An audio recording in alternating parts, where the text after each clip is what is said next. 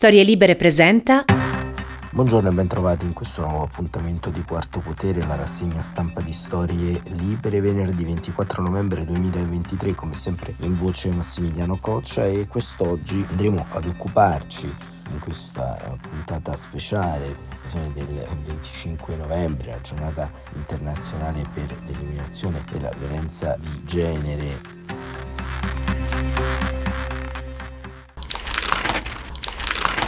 un argomento che è un po' sfuggito dai radar del dibattito pubblico e del dibattito anche interno al mondo giornalistico, ovvero gli stupri di guerra e la violenza perpetrata dai terroristi di Hamas nei confronti delle donne israeliane durante gli accadimenti dello scorso 7 ottobre una dimenticanza, mettiamo le virgolette, grave, fuori da ogni logica. Vediamo in tante piattaforme di manifestazioni che si terranno domani, tra cui quella di non una di meno, questo capitolo viene totalmente eluso, così come quello che avviene costantemente in territorio ucraino e che è stato documentato nei giorni scorsi con maggiore precisione da parte di organizzazioni internazionali per i diritti umani le donne sono, diciamo, un tassello di enorme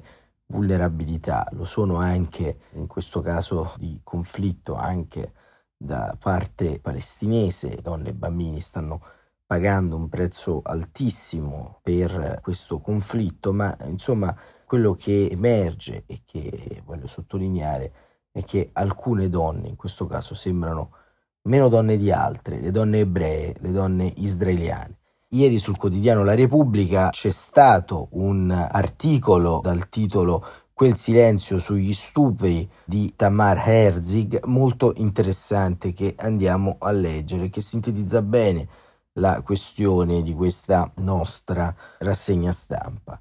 Tamar Herzig scrive che le crudeli violenze sessuali inflitte alle donne israeliane durante l'attacco di Hamas sono state filmate con bodycam e caricate sui social il 7 ottobre dagli autori.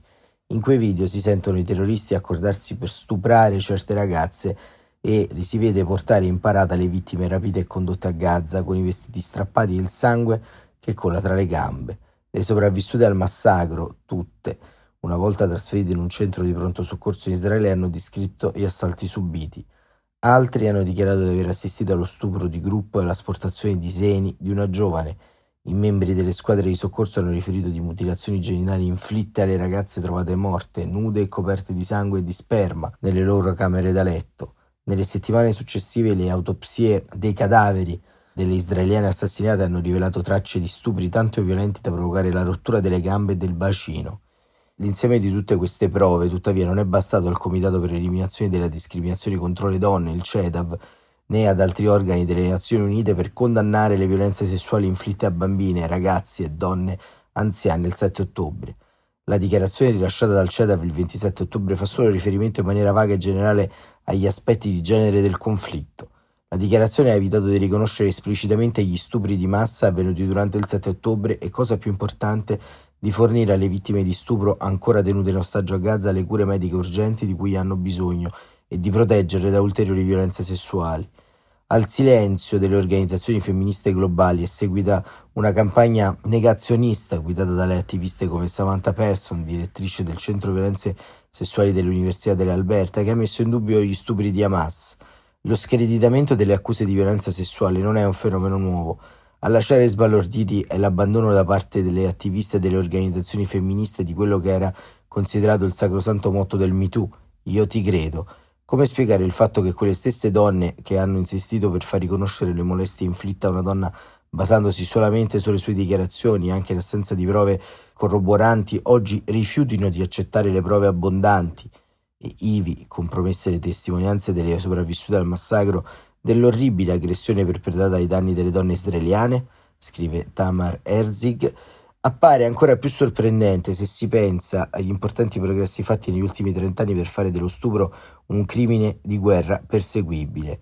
Lo stupro come arma di guerra ha una storia antica, le sue prime manifestazioni risalgono almeno al ratto delle Sabine, il mito di fondazione di Roma, eppure solo dopo la guerra di Bosnia del 94 che Lo stupro delle donne in guerra è diventato un crimine perseguibile e quando perpetrato sistematicamente riconosciuto anche come crimine contro l'umanità. Nel suo libro I nostri corpi come campi di battaglia, Cristina Lamb ci ricorda che lo stupro è ancora il crimine di guerra più sottovalutato. Quando i giornalisti parlano di un conflitto, se menzionano le vittime, si riferiscono alle persone uccise, non a quelle che sono state soltanto brutalmente violentate. Trattandosi di una forma di violenza perpetrata soprattutto contro le donne, lo stupro di guerra viene facilmente dimenticato e la sua importanza sminuita. Lam fa notare un'altra cosa interessante, sebbene sia comunemente utilizzato in guerra come un'efficace strategia, lo stupro durante un conflitto non è solo inevitabile ed è stato quasi assente dal conflitto israelo-palestinese dal 1948 al 2019 Infatti, i casi di stupro segnalati in questo conflitto prolungato erano talmente rari che alcuni antropologi hanno cercato di individuarne le ragioni. Secondo la studiosa americana Elizabeth John Wood, è improbabile che in questa rarità degli stupri sia da attribuire da negligenza nel riportarli, data l'intensità dello scrutinio internazionale sul comportamento di entrambe le parti. Wood fa notare che il monitoraggio attento da parte di organizzazioni per la tutela dei diritti umani non sembra essere un deterrente per le azioni, come la frequente uccisione dei palestinesi da parte degli israeliani e degli israeliani da parte dei palestinesi. La violenza sessuale che ha avuto luogo il 7 ottobre costituisce quindi una svolta drammatica nel conflitto in corso, costituisce una svolta che avrebbe dovuto suscitare una grande mobilitazione delle femministe, invece è stata sottovalutata. Negare che sia accaduto indebolisce le conquiste più importanti ottenute dal movimento femminista nell'ultimo mezzo secolo e mette in pericolo le donne di tutto il mondo. Questa era Tamar Herzig su Repubblica di giovedì 23 novembre 2023. Ricordiamo che Tamar Herzig è una docente di storia alla Tel Aviv University ed è una principal investigator dell'ERC, Advantage del Grand Project Female Slavery in Mediterranean Catholic Europe. La traduzione di questo articolo è di Alessandra Noce. Ecco, questo diciamo è un tema molto molto importante e lo racconta anche Arez, il quotidiano della sinistra israeliana, in un articolo di eh, Josh Brenier dell'8 novembre del 2023 che ci racconta che la polizia israeliana sta raccogliendo testimonianze oculari di stupri di gruppo perpetrati durante l'attacco di Hamas. Gli inquirenti, scrive Brenier, della polizia hanno raccolto testimonianze di atti di violenza sessuale e abusi connessi dai terroristi di Hamas durante l'attacco del 7 ottobre a sud di Israele. Le indagini fanno parte degli sforzi atti a perseguire i terroristi sopravvissuti detenuti in Israele. I terroristi che sono stati catturati hanno rivelato di aver pianificato di prendere il controllo di un villaggio o di una città nel centro di Israele per un periodo di tempo considerevole e di prenderne in ostaggio i residenti. Intendevano anche piazzare delle mine nella zona. Secondo i loro resoconti, durante gli interrogatori il loro piano è fallito a causa degli scontri con le forze di sicurezza, le guardie delle comunità e i civili. Nei giorni scorsi una testimone oculare ha riferito alla polizia di aver assistito allo stupro di gruppo e all'omicidio di una giovane donna che si nascondeva dai terroristi di Hamas che indossavano uniformi militari. Hanno fatto chiamare qualcuno, ha dichiarato la testimone. Mi sono resa conto che lui stava violentando lei e poi l'ha passata a qualcun altro, anche lui in uniforme. La testimone ha dichiarato che successivamente uno degli stupratori ha sparato alla giovane donna alla testa e diversi terroristi le hanno mutilato il corpo. Un altro testimone che ha raccontato l'accaduto alla polizia è stato un uomo che nascondeva dietro la testimonianza oculare e non ha visto lo stupro. Ha dichiarato che quest'ultimo gli aveva riferito allora ciò che aveva visto. Finora prove evidenti di crimini sessuali sono emersi dai resoconti dei membri di Zaga, l'organizzazione di volontari ultraortodossa che aiuta a recuperare e identificare i corpi. I loro resoconti hanno descritto molti corpi di donne nude e con evidenti segni di violenza e abusi. Centinaia di sospettati dei massacri si trovano sotto accusa dei servizi di sicurezza dello Shin Bet e della polizia. Le norme di emergenza consentono loro di comparire in tribunale solo una volta ogni 45 giorni. La polizia ha anche sequestrato gli esplosivi che portavano con sé una fonte autorevole della polizia ha detto che la maggior parte dei sospettati ha ammesso il proprio ruolo nelle efferatezze compiute, mentre alcuni lo hanno negato. Alcuni hanno affermato di essere entrati in Israele per cercare lavoro. La Procura di Stato in Israele intende non incriminare gli attentatori di Hamas per tutti i crimini commessi durante i massacri e lo Stato intende accusarli di complicità nei crimini attraverso la loro partecipazione nelle infiltrazioni in Israele e agli attacchi contro civili e militari. Chiunque sia stato catturato in un determinato centro abitato sarà imputato per casi di omicidio, stupro e abuso commessi anche in altri centri abitati. E scrive Ares che durante l'interrogatorio di uno dei sospettati c'è appunto in particolar modo il comandante di una squadra dell'unità Nakba di Hamas ha sottolineato di essersi addestrato per anni per prepararsi all'invasione e che ogni squadra partecipante all'attacco aveva ricevuto ordini precisi sul proprio compito.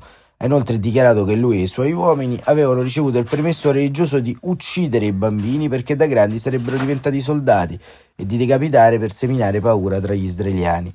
Il sospettato ha detto che non si è pentito neppure per un momento di ciò che aveva fatto. Alla domanda su quale fosse la differenza fra gli atti in cui aveva preso parte e quelli dell'ISIS ha risposto in termini di brutalità non c'è nessuna differenza.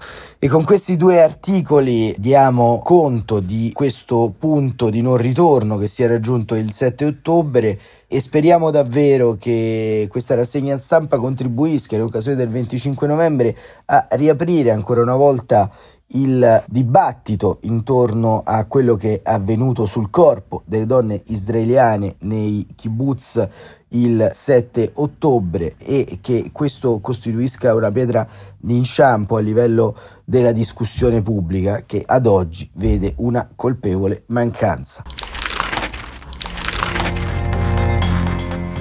Per oggi è tutto, Quarto Potere torna lunedì alle 7.45 e domani mattina con la newsletter a cura del sottoscritto e di Andrea Bozzo. Grazie davvero per essere stati con noi, buon proseguimento di giornata a tutte e a tutti.